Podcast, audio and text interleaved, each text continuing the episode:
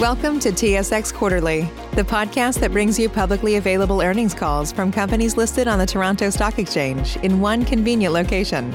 Gone are the days of looking through confusing websites. You'll find the important information right here. Enjoy the call.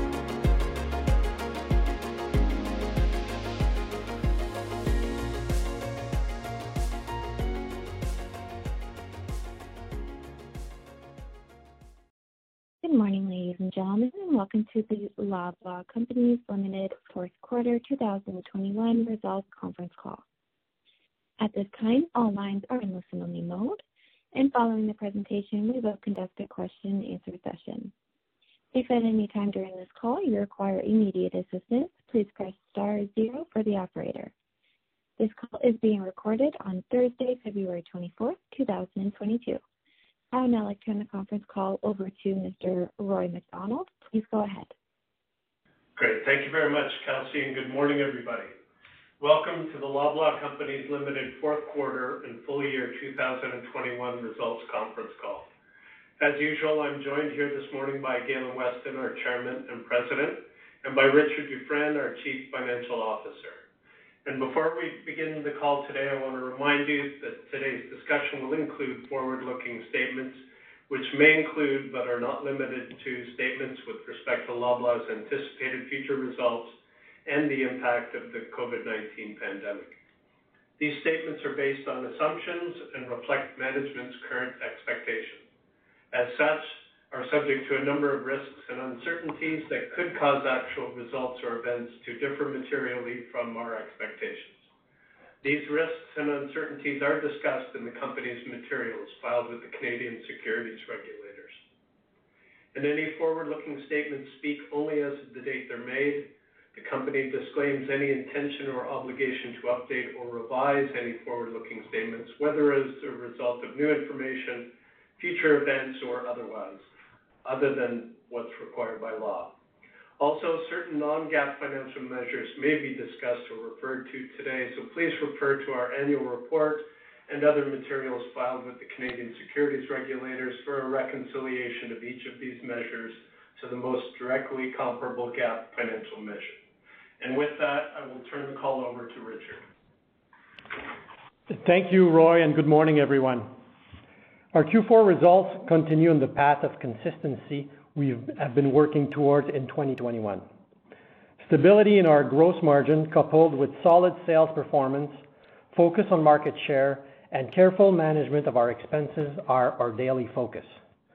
Our strong food and drug retail platforms, coupled with our main strategic initiatives, namely loyalty and e-commerce, are adding to our financial performance.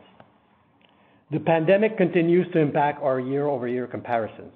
As such, we will continue to share some two-year average data points to help provide further insight into our operating performance.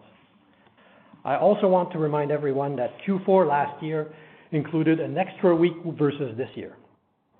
To make a more meaningful comparison to last year's performance, financial highlights will be presented on a comparable 12-week basis.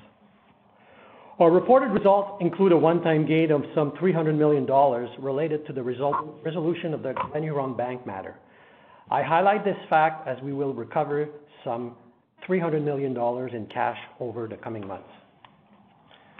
The strong performance of our fourth quarter built on the momentum we saw in the previous two quarters. We began Q4 with restrictions loosening and customers preparing to celebrate the holidays with family and friends. We ended the quarter with another round of lockdowns. Across our mix of assets, our stores and our supply chain network rose to the challenge, and our businesses performed very well. On a consolidated basis, revenue for the fourth quarter grew by 2.8% to 12.8 billion dollars. Adjusted EBITDA increased by 6.3% to 1.32 billion dollars, and adjusted earnings per share grew by 35.7% to dollar 1.52. On a two-year basis, we saw average annualized growth in revenue of 4.9%, adjusted EBITDA growth of 9.1%, and adjusted earnings per share growth of 30.1%. Again, this quarter, our results outperformed our financial framework. Drug retail delivered another strong quarter. Absolute sales increased 6.8%, with same-store sales increased by 7.9% in the fourth quarter, lapping a softer quarter of growth of 3.7% last year. We saw strong performance across both front store and RX. Front store same-store sales were better by 6.1%, led by double-digit growth in cosmetics and OTC, benefiting from lighter social restrictions throughout most of the quarter. Pharmacy same-store sales grew 10.2%, benefiting from the strength of pharmacy services, which grew by over 100% in the quarter as we supported the government COVID vaccine and testing programs. On a two-year average, drug same-store sales have grown 5.8%, with front store at 4.5% and RX at 7.6%. In food retail, same-store sales saw growth of 1.1%, lapping a strong quarter of 8.6% last year. Although we saw eat-at-home trends coming off last year's levels, we continue to experience strong demand. Our market banners continue to outperform and post share gains. Discount began to benefit from the return of price-sensitive customers, gaining momentum towards the end of the quarter. Traffic momentum continued, improving again in Q4, and is showing signs of beginning to normalize to pre-pandemic levels. On a two-year average, food same-store sales reflected average growth of 4.9%. Performance in the quarter was against a backdrop of rising cost inflation and ongoing supply chain disruptions. Supply chains are facing unprecedented challenges around the world. This is leading to high inflation in every industry, and it continues to be volatile. We are monitoring the supply chain situation very closely. With the largest distribution network in the country, our scale and experience has allowed us to navigate these challenges relatively well. Our teams are doing a great job prioritizing and adapting to these situations as they unfold. Our shelf price is the tail end of a chain of costs. Shipping containers, fuel, farming, ingredients, labor, weather, to name a few. We watch this very carefully and focus on ensuring that our retail prices are competitive. During the quarter, we saw high rates of input inflation across the board. Our job every day is to ensure that any proposed cost increases are appropriate, keep items on the shelves, and deliver the best value to our customers. Leading the way with our discount banners, leveraging the price investments that we made last year, and driving loyalty offers that really matter personally, we work to deliver value. In 2021, our online business generated more than 3.1 billion dollars in sales, an increase of 14% over last year. In Q4, online sales decreased by 8.4%, lapping last year's 158% growth rate. Digital platform is now deployed and available throughout Canada. Q4 2021 was a quarter with less COVID restrictions than in 2020. We are pleased with our omni-channel performance as it continues to operate at penetration levels well above pre-COVID rates. Omni-channel is a key pillar of our service offering. We continue to enhance our customers' shopping experience through our digital platform while offsetting its costs through optimizing operational efficiencies, deploying new technology, refining our delivery offering, and seeking out promotional and advertising opportunities. Retail gross margin in Q4 was 30.9%, up 150 basis points compared to last year.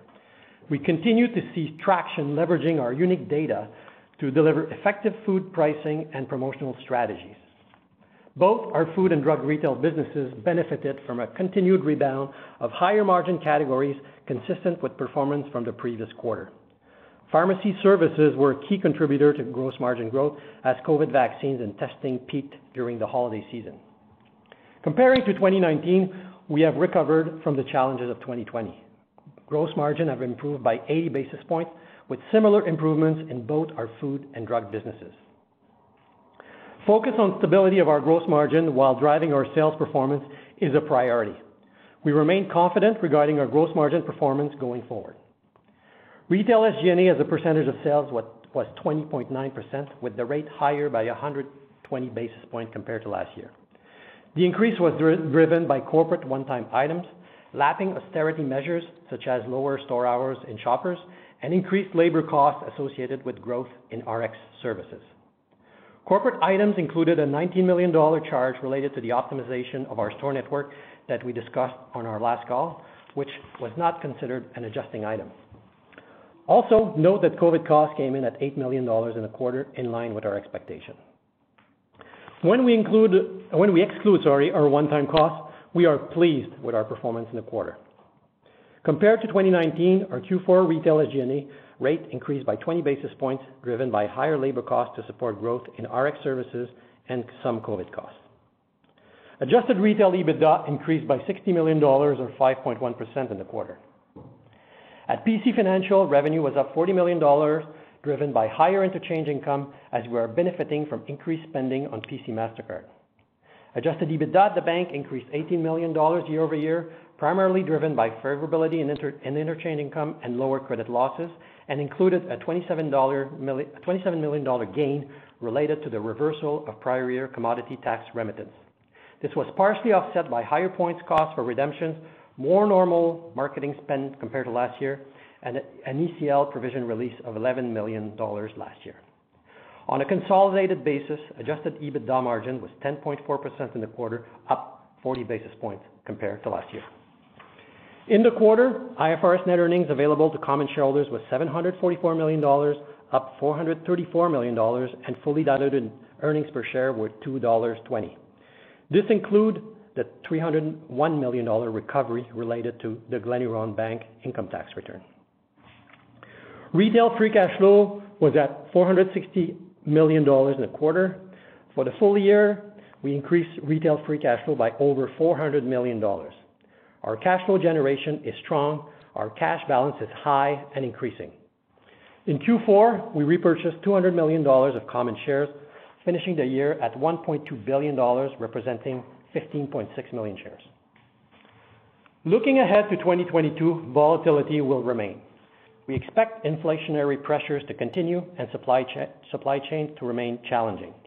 The pandemic will continue to impact sales trends and year-over-year comparison. That said, we are very pleased with the mix and positioning of our businesses, and our focus on retail excellence will continue to generate positive operational and financial performance. So for full year 2022, we expect our retail business to grow earnings faster than sales, earnings per share growth in the low double digits with higher growth in the first half of the year. We plan to invest approximately 1.4 billion dollars in capital expenditures, net of proceeds from property disposals, reflecting incremental store and distribution network investments, and to continue to return capital to shareholders by allocating a significant portion of our free cash flow to share repurchases. In the fourth quarter, we again demonstrated steady, consistent performance. As we continue our focus on retail excellence and on a few key strategic initiatives, our unique set of assets positions us very well for the future. I'll now turn over the call to Galen. Thank you, Richard, and good morning. I'm pleased with Loblaw's performance in the fourth quarter as we ended the year in a position of strength. Our results were driven by retail excellence with a focus on the fundamentals, top line growth, margin expansion, and cost control. This took place amid complex circumstances as the communities we serve moved through various lockdowns and reopenings, and the country felt the impact of repeated supply chain disruptions, including several remarkable weather events. Our ability to respond to those extraordinary conditions was enabled by scaling up several of our strategic growth areas. Our e-commerce platform stretched beyond the 3 billion dollar mark as we kept our customers fed and well. We did so while providing uniquely personalized offers to PC Optimum members.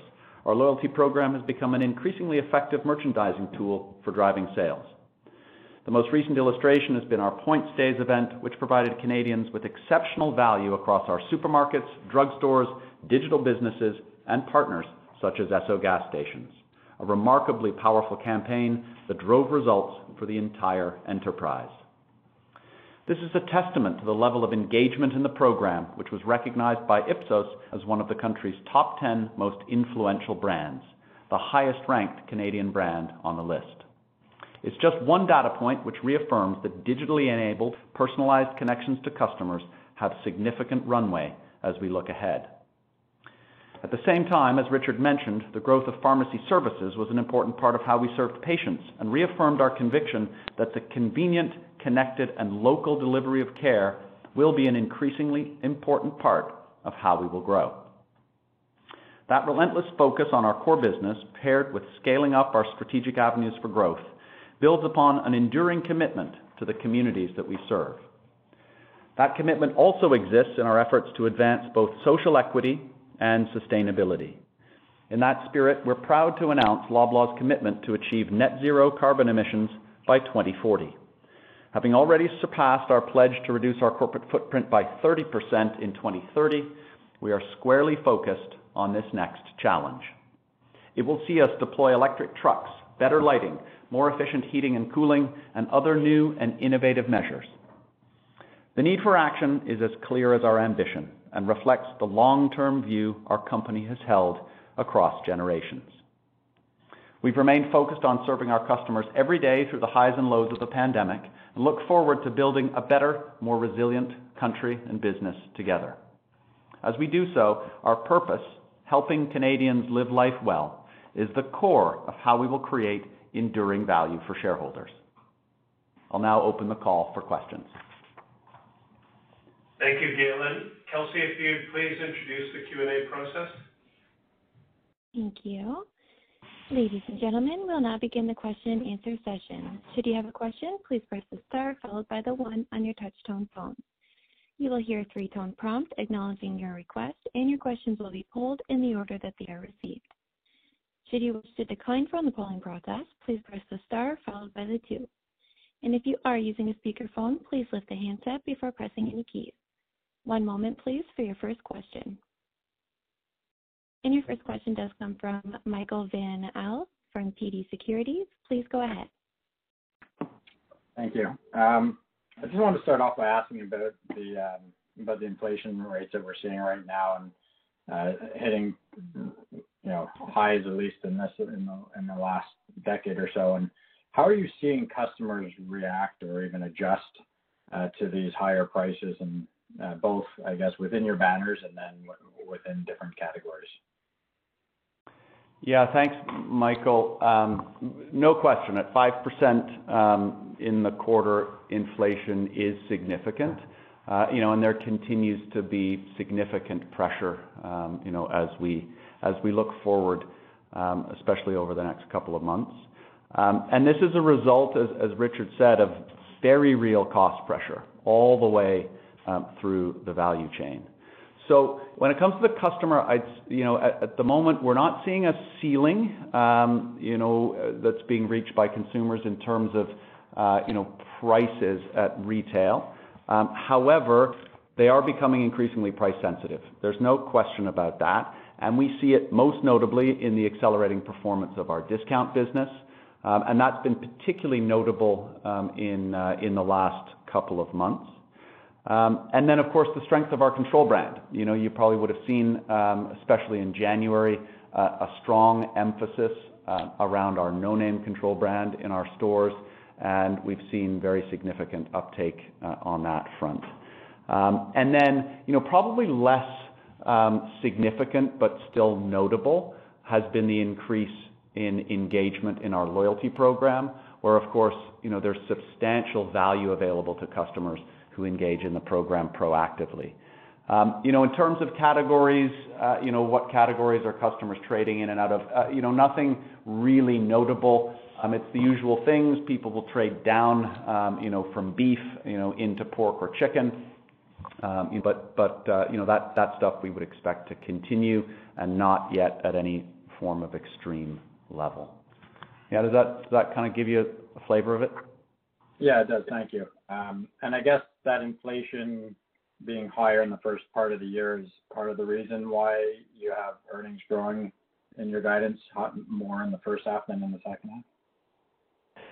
Yes, Michael, but also, like, inflation started in the second half of last year, so we're gonna be cycling that towards the second half. So uh so when we cycle that with the performance we also had in the second half, Uh, we think it's not gonna be as high as it's gonna be in our first half.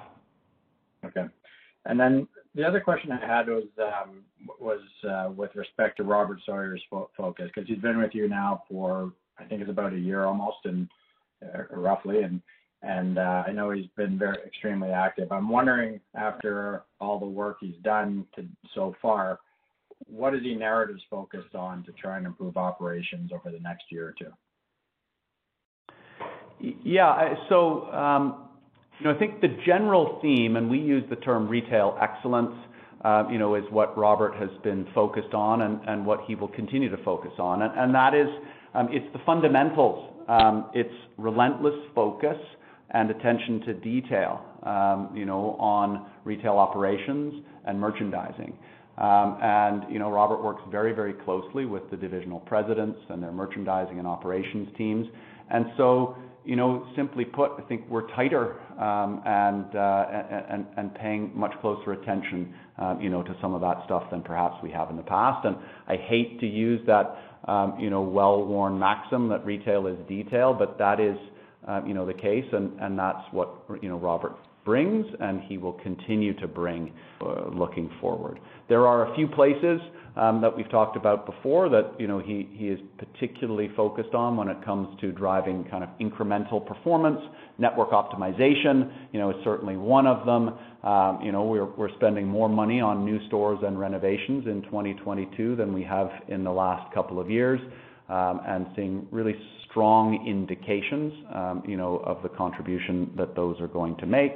Um, you know, we're also very focused on making sure that we have the best cost, um, you know, in our relationships with our vendors. Um, while that continues to be collaborative, you know, it is another important area of focus for him. And is there anything on private label that you could point out in terms of the, you know, the penetration or profitability that you might be working on? Well, always focused on looking for avenues to improve customer engagement and to improve profitability. Um, yeah, and you know, do we see disproportionate amount of opportunity in control brand, if that's the question? I don't think so, not yet. Um, you know, but it is certainly an area that Robert's spending considerable time. Yeah, Michael, with this inflation that we're seeing, like, uh, I think we've been trying to showcase our private brand more in our stores so that our consumers see the value, and we're uh, seeing some traction with that. Thank you very much.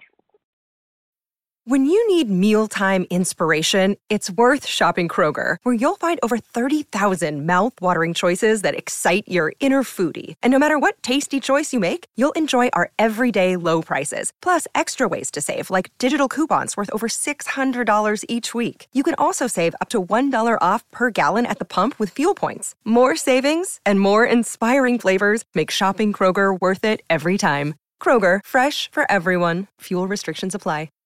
Save big on brunch for mom, all in the Kroger app. Get 16 ounce packs of flavorful Angus 90% lean ground sirloin for $4.99 each with a digital coupon. Then buy two get two free on 12 packs of delicious Coca Cola, Pepsi, or 7UP, all with your card. Shop these deals at your local Kroger, less than five miles away. Or tap the screen now to download the Kroger app to save big today. Kroger, fresh for everyone. Prices and product availability subject to change. Restrictions apply. See site for details. Thank you. Your next question comes from Irene Nattel from RBC. Please go ahead. Thanks, and good morning. Just following up on the inflation discussion. You know, we just got off the Maple Leaf call, and they were talking about uh, price increases that are coming through late March, early April. Can you talk about what you're expecting, um, you know, and I guess the magnitude of the inflation that that you're being faced with and the kinds of discussions you're having with suppliers at this point? I guess you you saw in uh, in our press release, Irene, that the inflation we experienced in the quarter was around 5%. And so that's that's what we're experiencing now. Uh, The number and volume of increase is definitely higher than we've seen historically. And uh, right now our job is to sift through it as uh, efficiently as we can. Understood. And have you seen, um, you know, sort of the... you mentioned the trend from sort of the growth in discount. Um, are you seeing it accelerate and seeing things trade down to private or not the trade down, the move to private label? And are you also seeing the other typical behaviors, you know, frozen versus fresh and and that kind of thing? So, so uh, Irene, it's a it's an interesting dynamic here because, you know, we we are now kind of in the 5%, um, you know, inflationary range. This is usually the place where you start to see meaningful, uh, you know, behavior change. But we're also coming in and out of COVID. Um, and of course, there was a shift away from discount, as you know, that was a result of the COVID dynamic. Um, You know, I would we're not seeing yet the kinds of behavior changes that would be typical of, you know, this type of inflation rate. You know, so so it's hard to pin down. You know, it's not as extreme as you might expect it to be, but it's there. Um and it's manifesting itself most explicitly in the growth of discount. Um and as I said, that has been particularly notable in the last kind of couple of months, six weeks or so, um, you know, where we've really seen that uh, that surge. Um, we also talked about the price sensitivity algorithms um, that we use with DINA. Those are getting more potent, which is another indication that price sensitivity is more important to customers today, you know, than it was, uh, you know, this time last year. But the but the noise here is that COVID shift versus the inflationary pressure, um, you know, are shaping the consumer behavior, I'd say. Uh, that's very helpful. Thank you. And if I could just switch gears for a moment to Shoppers, which is a big chunk, I think it's about 40% of your EBITDA. Where do you think Shoppers is today in terms of Rx, putting aside, you know, the pharmacy services, um, Rx volumes and sort of pre-COVID levels of front of store demand, particularly in those high margin categories like cosmetics? Yeah. So again, you know, because we've been in and out of lockdowns, um, you know, quite, um, you know, uh, in in quite a volatile way over the last, you know, two years, um, it's hard to, you know, to say explicitly. But, when we're out of lockdown, you know, the Shoppers Drug Mart, um, you know, um, front store categories surge. And when we go back into lockdown, um, you know, those front store categories come off, you know, quite considerably. Um and we were surging, you know, in uh, in the fourth quarter, and we're seeing some headwinds, uh, you know, at the very end of the quarter and through this sort of latest phase of the lockdown. Um and then yet again, in some of the provinces where we see things opening up again, we see the Shoppers Drug Mart front shop business, uh, you know, come right back. The other place there that we see a little bit of volatility, it's maybe more sustained, um, uh, you know, performance is around, um, you know, our base script volume, um, you know, which is doctors perhaps not writing the same number of scripts that they would uh, typically. You know, doctors are not yet back working as GPs at their full capacity. Um, we expect that, you know, also to line up, uh, you know, pretty directly or to correlate pretty directly to uh, increased openings. That's great. Thank you. Thank you. And your next question comes from Mark Petrie from CIBC. Please go ahead. Yeah, good morning. Uh, just wanted to ask mostly on the retail gross margin performance. Uh, you know, clearly all the work on retail excellence uh, is paying off. But could you just give a sense of the magnitude of the biggest contributors, be it, you know, procurement or private label mix? And are you able to quantify or at least roughly the impact of pharmacy services in Q4? Yeah. So if I start on the food side, essentially the performance in gross margin on the food side is just driven by better efficient merchandising and promotion activities. I think that'd be sort of the bulk of uh of uh of uh of the benefit that we've seen so far. On on our on Rx services, the gross margin is higher than the average Shoppers business, but the SG&A aspect of it is also higher than Shoppers' SG&A rate.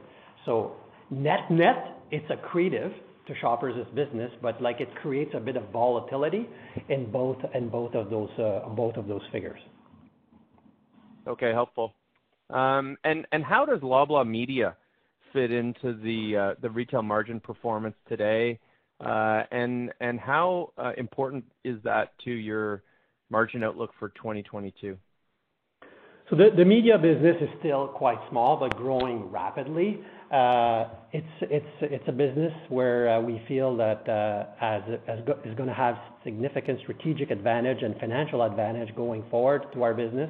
It's definitely gonna help in 2022, but it's more after that that we're probably gonna see the the significance of that business. And that business from a margin and sales perspective, it's at a significant premium to the to our retail business.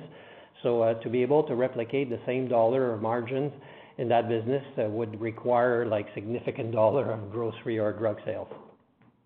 Yeah. Understood. Okay. And that uh that sort of dovetails into my last question, which is, um, you know, in the outlook and and in your commentary, uh, you sort of highlighted the opportunity for margin expansion this year. I think the longer term framework typically is more about stable margins. Uh, I understand retail excellence work, you know, is a driver here and obviously Loblaw Media as well. But do you think there's an opportunity to see margin expansion over the medium term, so call it, you know, three years? It's tough it's tough to predict what's gonna happen to the future. What I can tell you, our focus is and has been stability of gross margin. If we can maintain our gross margin stable, if we can manage our SG&A rate well, we should be able to deliver decent performance to the business year in, year out. And that is our daily focus. Not forgetting sales. We need the sales performance to align with that, but uh, that's sort of the metrics uh, we're focused on. And I I would be remiss to not include market share. Like, to me, those are the four things we're focused on, and that's what we focus on a daily basis. Okay. Understood. Thank you for the comments. All the best. Thank you. And your next question comes from Vishal Shreedhar from National Bank. Please go ahead. Hi. Uh, thanks for taking my questions. Um, Loblaw continuing to perform uh, amidst uh, all these significant challenges that you're seeing coming at you from a variety of angles. Wondering how management feels about the in-stock positions in store, and is that something that's getting tougher through time, or is it stabilized now? And if it hasn't stabilized, should we anticipate that in the near term? Um, yeah, we're feeling a lot better about our in-stock position today than we were, uh, you know, say three or four weeks ago, where it was particularly difficult. Um, you know, and that's a combination of both the structural challenges related to the supply chain, um, you know, the ability for for us to destuff product, receive product at the ports, and then transport that product across the country. That has been challenged and disrupted over the last, um you know, number of months. And then that was compounded by, uh you know, some particular weather events, um you know, that affected our distribution channels in a, I don't know if a disproportionate way, but certainly a way that resulted in unsatisfactory conditions um in stores.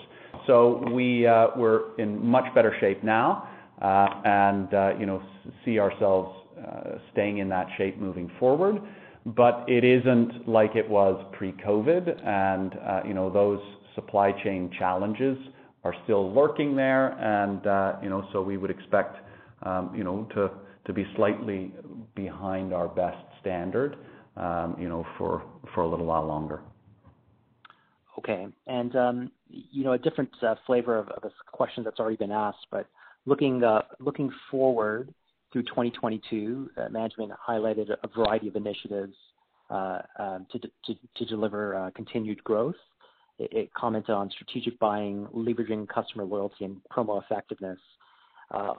Solid results throughout 2021. Management's looking for for another solid results through 2022. So I was hoping in those buckets, if you can help us understand which ones are the major buckets driving uh driving that growth.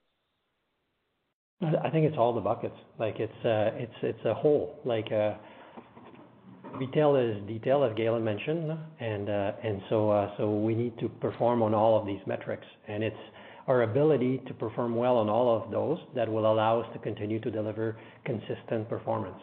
We're very focused on consistency. Uh it's uh it's it's hard to do, but that's that's our area of focus, and that's what we wanna be continuing to deliver going forward. Vishal, maybe, you know, if if I was to pick one, um, you know, where we where we are feeling particularly optimistic, um, uh, you know, we're not even feeling it, we're we're seeing it, um, you know, uh, is on the use of our data to enhance the decision-making really across the board.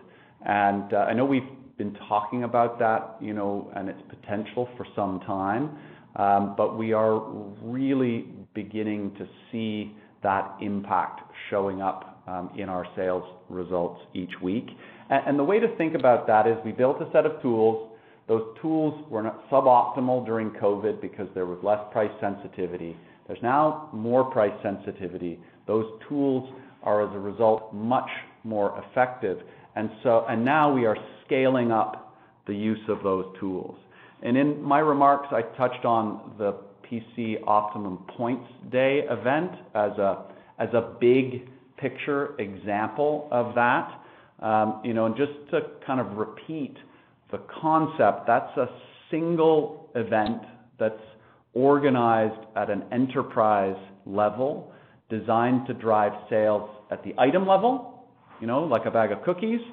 Um, also at the category level, you know, say perhaps across an entire fresh department. And at the program level, you know, which would be, call it new businesses, um, you know, or or adjacent businesses, um, whether it's e-commerce, whether it's financial services, you know, or even something like Joe Fresh. And, you know, we just came off, uh, you know, our most recent and probably best executed event from a total enterprise integration point of view.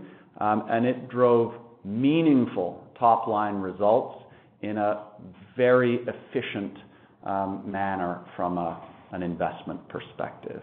So that's happening at the micro level, you know, in day-to-day decisions in the merchandising desks, and we're learning how to mobilize it at the macro level to move the needle, uh, you know, in particular weeks and months quite significantly. Are you able to measure the benefit delivered from those programs on gross margin versus base case? Yes. Okay. And and maybe just one more question. Um, obviously a lot of media discussion related to uh, some of your discussions uh, or media chatter related to some of your discussions with vendors, um, and uh, the difficult conversations regarding pricing. I'm wondering if management can provide context on if some of these discussions you're having with vendors is part of a broader way to think about, you know, space allocated to certain sectors and the positioning of private label, or is that uh, media discussion more of an isolated event with one-on-one discussions with the vendors? Okay. So we don't wanna comment on the specific discussions about our relationship with our vendors. They are our partners, and we really value our relationship with all of them. But as to how we manage these uh, cost increase requests coming from them, we have a team of experts, and what they do is they deconstruct the cost of each SKU into its components, such as the raw ingredients, the packaging, the labor and transport, and look at what's been happening to the cost of all of these components.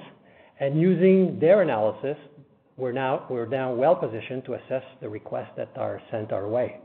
Also, we deal with a large number of vendors, and this also provides us with a very strong perspective on what's happening on cost increase. So That's how we're dealing with uh, this at the moment. Thank you. Thank you. And your next question comes from Kenric Tyghe from ATB Capital Markets. Please go ahead. Thank you, and good morning. Uh, Galen, I heard your comments earlier in the call with respect to beauty and sort of the ebbs and flows. A follow-up question to that would be, how do you think or do you think that how consumers shop beauty and how consumers sort of will will sort of the preferences will evolve in beauty on the back of this pandemic? Is there any insight you could share there as to just any changes you've seen in the consumer's approach to beauty beauty spend, and the read-through that would create for your uh, for your beauty business? Um, yes. So the consumer behavior pattern, you know, when it comes to shopping pretty much every category, um, is is evolving. Um, there's no doubt that there's uh, substantially more beauty sales, for example, online. Um, you know, we just recently introduced a digital tool that allows you to see, um, you know, online what a particular color cosmetic uh, look like on your, uh, you know, on your face without having to try it on in the store. Um but I would describe these as evolutionary as opposed to transformational. Certainly in the shorter term, you know, call it the next six to 12 months, um, the the much bigger forces around consumer behavior relate very much to COVID and the end of COVID or lockdowns, you know, and the end of lockdowns. And what I was the point I was trying to make earlier is that um it's almost like a light switch. Um, you know, when the market opens up, customers come back to the stores, and they purchase beauty items very much, you know, the same way. And uh and the and the impact on the on the sales volume is is meaningful. Thanks for that, Galen. Just with respect to the supply position, you commented, you know, not happy with where you were, but not back to where you'd like to be. Is is the is the sort of path here likely to be fairly lumpy, particularly in the context of the blockade, that there are gonna be some puts and takes Uh, between sort of here and there with respect to your in-stock position? You know, certainly channel check-wise, it does, it appears that, uh, but that could also just be a bit of a false read from a pretty limited sample set. Uh, any further thoughts there? Well, it's a it's a it's been a volatile year in that respect, so I wanna be careful not to, um, you know, predict the future with too much, um, you know, too much confidence. Uh but as we look forward, we see most of that volatility now behind us. Um and we're kind of back to um, more consistent, um, you know, structural constraints, um, you know, as opposed to those one-off disruptions, you know, that would result in us seeing big gaps or holes on the shelf in a particular week, you know, as we have seen in the last uh in the last month or two. But The pressures are still real. The ability for Um, suppliers to source raw materials remains a bit constrained. Um, there are challenges um, around on the labor front uh, in terms of having people uh, able to work in manufacturing facilities. And we touched on this, I think, in uh, Q3 or maybe even in Q2. One of the consequences of that is that vendors will focus their production capacity on their highest volume SKUs. That uh, you know results in the smaller SKUs or the alternative flavors um, you know not being as available. And those are the places you know where you would expect as a consumer to see uh, perhaps less assortment um, you know from a particular brand than you might be used to. We work um, you know very confidently and diligently to source other vendors you know and bring them into the stores to make sure that our customers have Um, the breadth of assortment that they need. Um, you know, but that's that's the way uh, you know we're we're managing the business right now. You know, with the caveat that there might still be future shocks, but but uh you know, those disruptions from the last few months are are behind us. Yeah. And if I might ha if I might add from a financial perspective, uh, you've not heard us talk about supply chain being a factor affecting our cost. There's been a slight impact, but it's been it's been immaterial. Thank you. Richard, a quick final one for me and probably a long shot. Uh, Any additional color you could provide on that, the composition of that 3.1 billion? I mean, we know it typically. We knew what the weighting was pre-COVID in terms of food retail versus drug retail, but any further insight on that one? No. We won't break it down for you. I mean, I'll provide a little bit of uh of color on what's happening, um, you know, in in e-commerce. So, I mean, first and foremost, we're quite comfortable with where that performance sits. Um, and I think as Richard mentioned in his remarks, Q4 was lapping a peak e-commerce sales, particularly um, on the food and grocery side. Um, and so you know, we're seeing uh, you know, the consequence of lapping that. We were fully locked down in the fourth quarter last year, 2020, and we were almost fully open in uh, 2021. That's the largest driver of the discrepancy, Um, in the performance. Uh, the one thing I would add just for color, you know, we continue to see um, robust strength on the delivery side, uh, you know, of our business. And if you remember, um, we launched with uh, enthusiasm our direct home delivery channel in the GTA and in uh and in Montreal and a couple of other cities over the last few months, and we're very pleased with the traction Um, and performance that we're seeing from that value proposition. Thank you. Best of luck. I'll get back in queue. Thank you. The next question comes from Patricia Baker from Scotiabank. Go ahead. Yeah, good morning, everyone. Thank you. Um, Richard, in the outlook, you indicated that the CapEx in F22 would be 1.4 billion. Can you talk a little bit about where you're spending and what projects you're gonna be uh, executing against uh, in 2022? Yeah, essentially, uh, it's it's real estate. So you're gonna see us spend money in our in our store network. That's essentially most of the increase. So renovating stores or? Renovating stores, building new stores, like the whole, the whole thing. Okay. Are you willing at this point to tell us how many new stores you expect to build in 2022? Um, too early, Patricia, sorry. Okay, fair, fair enough. And then just on your very strong uh, and, and, and quite nice to see gross margin performance uh, in retail up 150 basis points uh, in the quarter. And if we look back to the performance on the gross margin in the third quarter, would it be fair to say that uh, it was more balanced uh, in Q4 relative to Q3? In other words, that both food retail and shoppers contributed? I'd say it's more or less the same, Patricia. Like we had strong contribution in both Q3 and Q4 from both businesses. Okay. And then you you uh, emphasized that one of the things that you're very much focused on is market share. So what can you tell us about uh, 2021 and Q4 with respect to market share? Very happy with our progress. Um, and um, you know, I think I touched on this, and you can imply um, market share impact. So the the market division um, you know, especially since the close of Q4, uh, you know, is facing increasing headwinds, uh, you know, as more and more customers um, start to shift their behavior towards discount, um, you know, which is benefiting disproportionately. We feel uh, we're very happy with the way market is performing relative to its peers, and that continues to be the case as we look forward. And I'd say really encouraged, especially over the last uh, six or eight weeks, um, around the uh, accelerating performance of our discount business. Um, and so, you know, that's the context. Maybe it'll help you think about market share. Yep. No, absolutely. Thank you for that, Galen. Thank you. And your next question comes from Peter Sklar from BMO Capital Markets. Please go ahead. Uh, thank you. Uh, Richard, question for you. So in the guidance, like your guidance is the first half of 22 is gonna be stronger than the second half, and you said because we're at these high levels of inflation and you really don't. In the first half, you're comping more moderate levels of inflation, but then by the second half, you're comping against strong levels. Uh, that's basically the argument. But explain to me how this whole inflation argument wraps into it, because yeah, you're getting more price through on the top line, but also like you're you're facing cost pressures like uh, I can't recall when you've ever seen cost pressures you're facing like this. Not only cost of goods sales, but you know everything.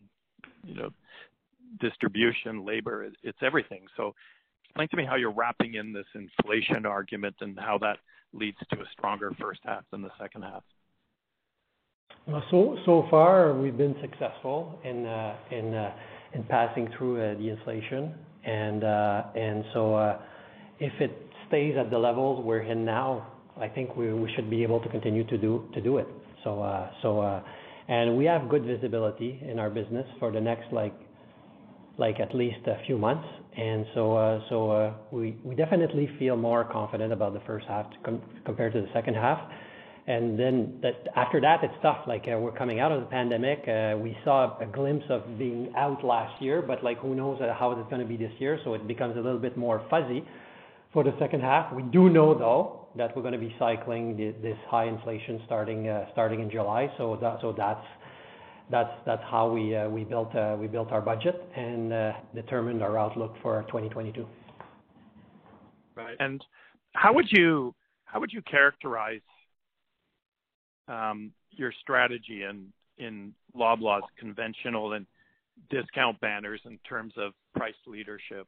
Like, do you feel you provide price leadership, or you feel that other banners provide price leadership and you like to follow along? How would you characterize your strategy in terms of where you want to be in terms of price leadership, you know, as we go through this really tough inflationary period?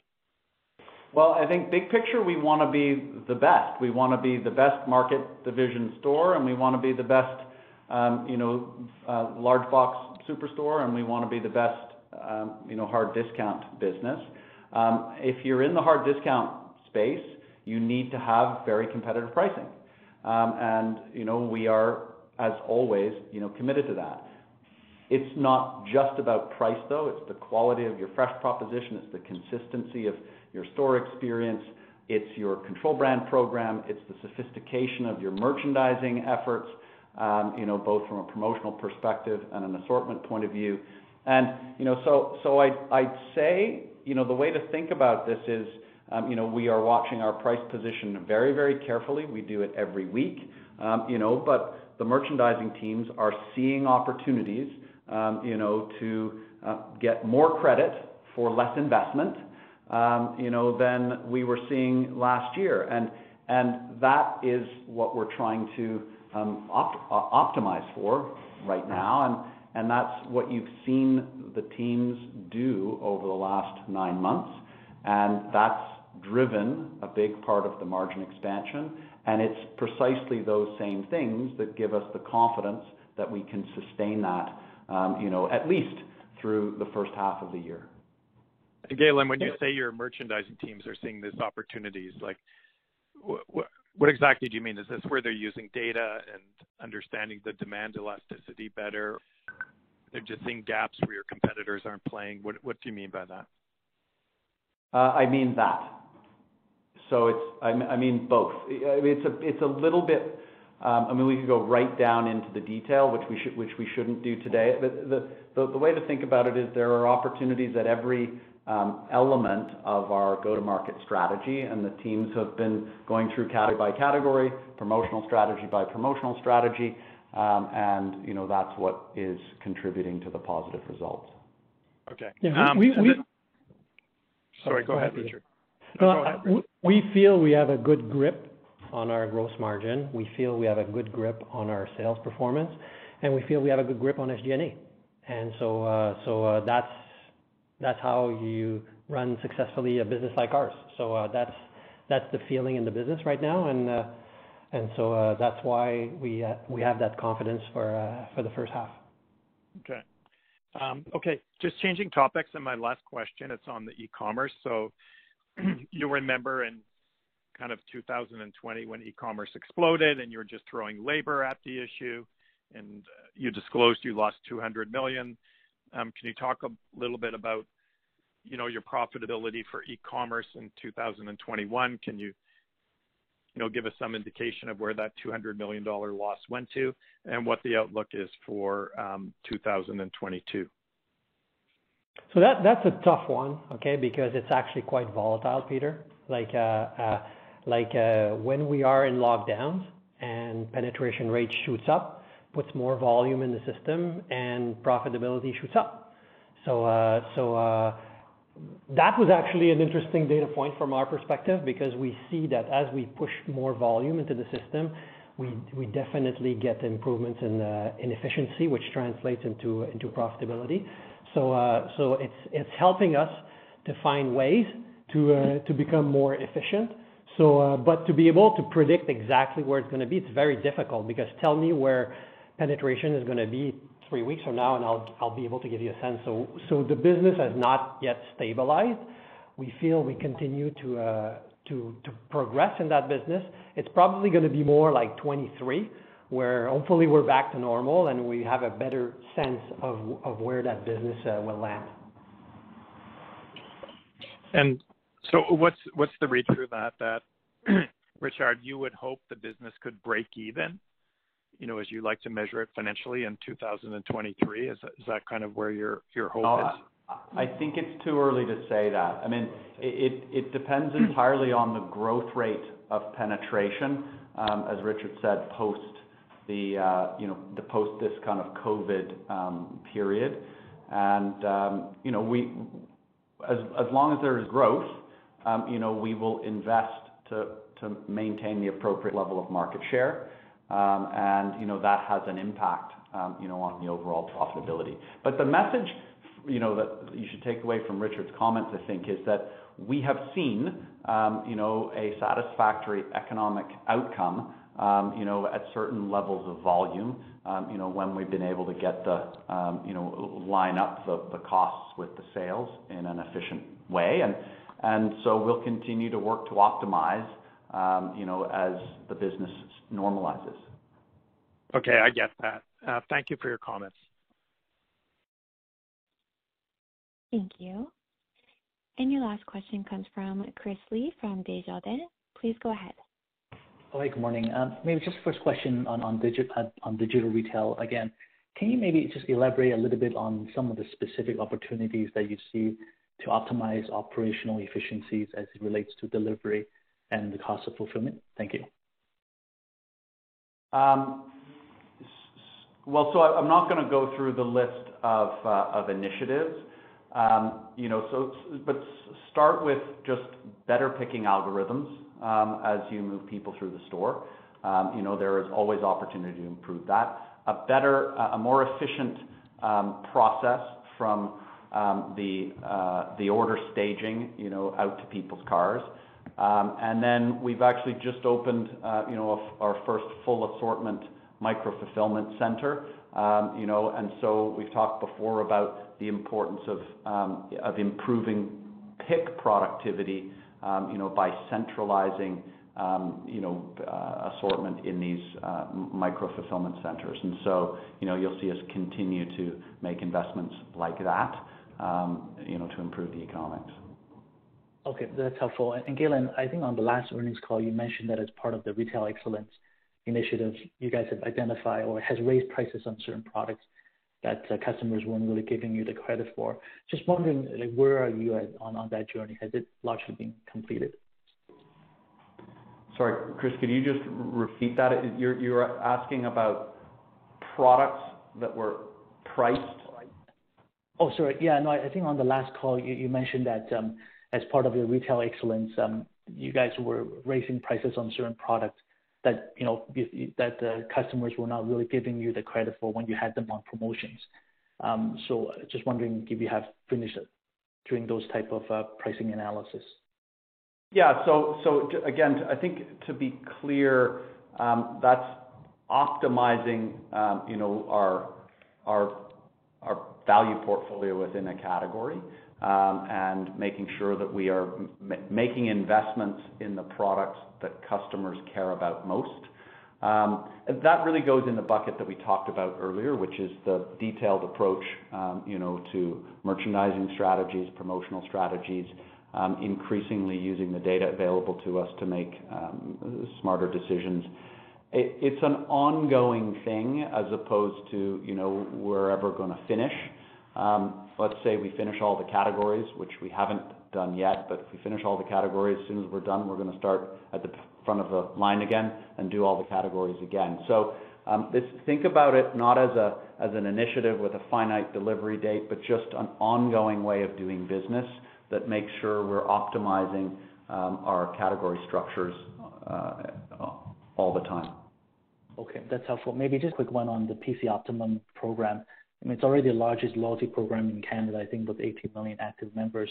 I guess my question is, has that number grown or is there is there room for that membership base to grow or is there real opportunity really just trying to increase engagement with your existing members? The biggest opportunity by far is increasing the level of engagement, um, you know, within that 18 million uh, person list. We are constantly bringing new people into the program.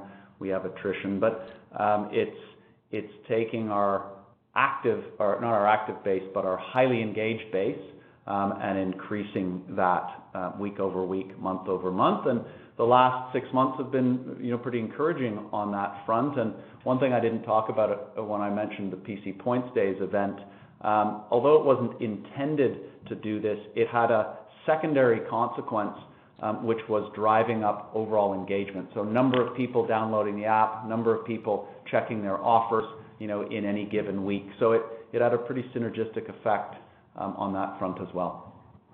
Perfect. And maybe just a last quick one for Richard. Um, the the COVID expense run rate of 8 million in the quarter, is that a good uh, run rate to pencil in for for the for the for the year? Yeah, for the moment, yes. And we'll update you uh, every quarter on that one, Chris. Perfect. Okay, thanks and best of luck. Thank you. Thank you. And there are no further questions at this time. You may please proceed. Great. Thanks very much for your time, everybody. Um, if you have any follow-up questions, give me a shout or drop me a line and circle May fourth on your calendar when we will be releasing our Q1 results. Have a great day. Ladies and gentlemen, this concludes your conference call for today. We thank you very much for participating and ask that you please disconnect your line.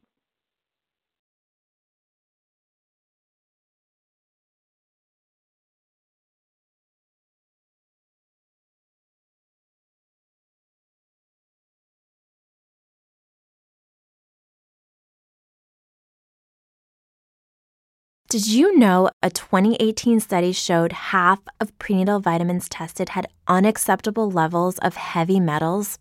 I'm Kat, mother of three and founder of Ritual.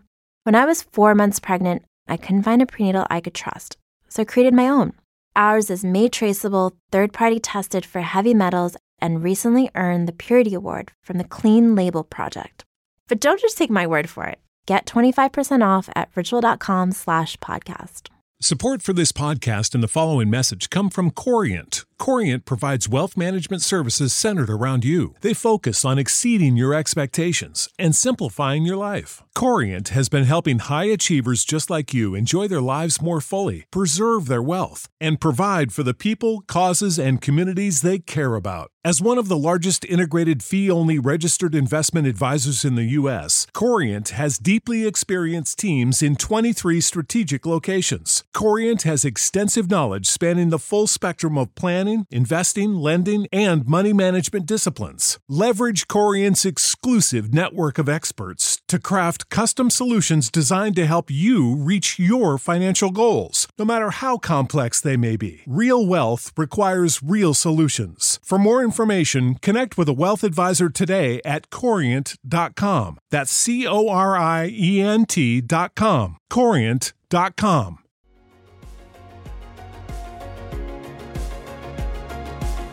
Thank you for listening to TSX Quarterly. If you enjoyed the cast, remember to leave a good rating.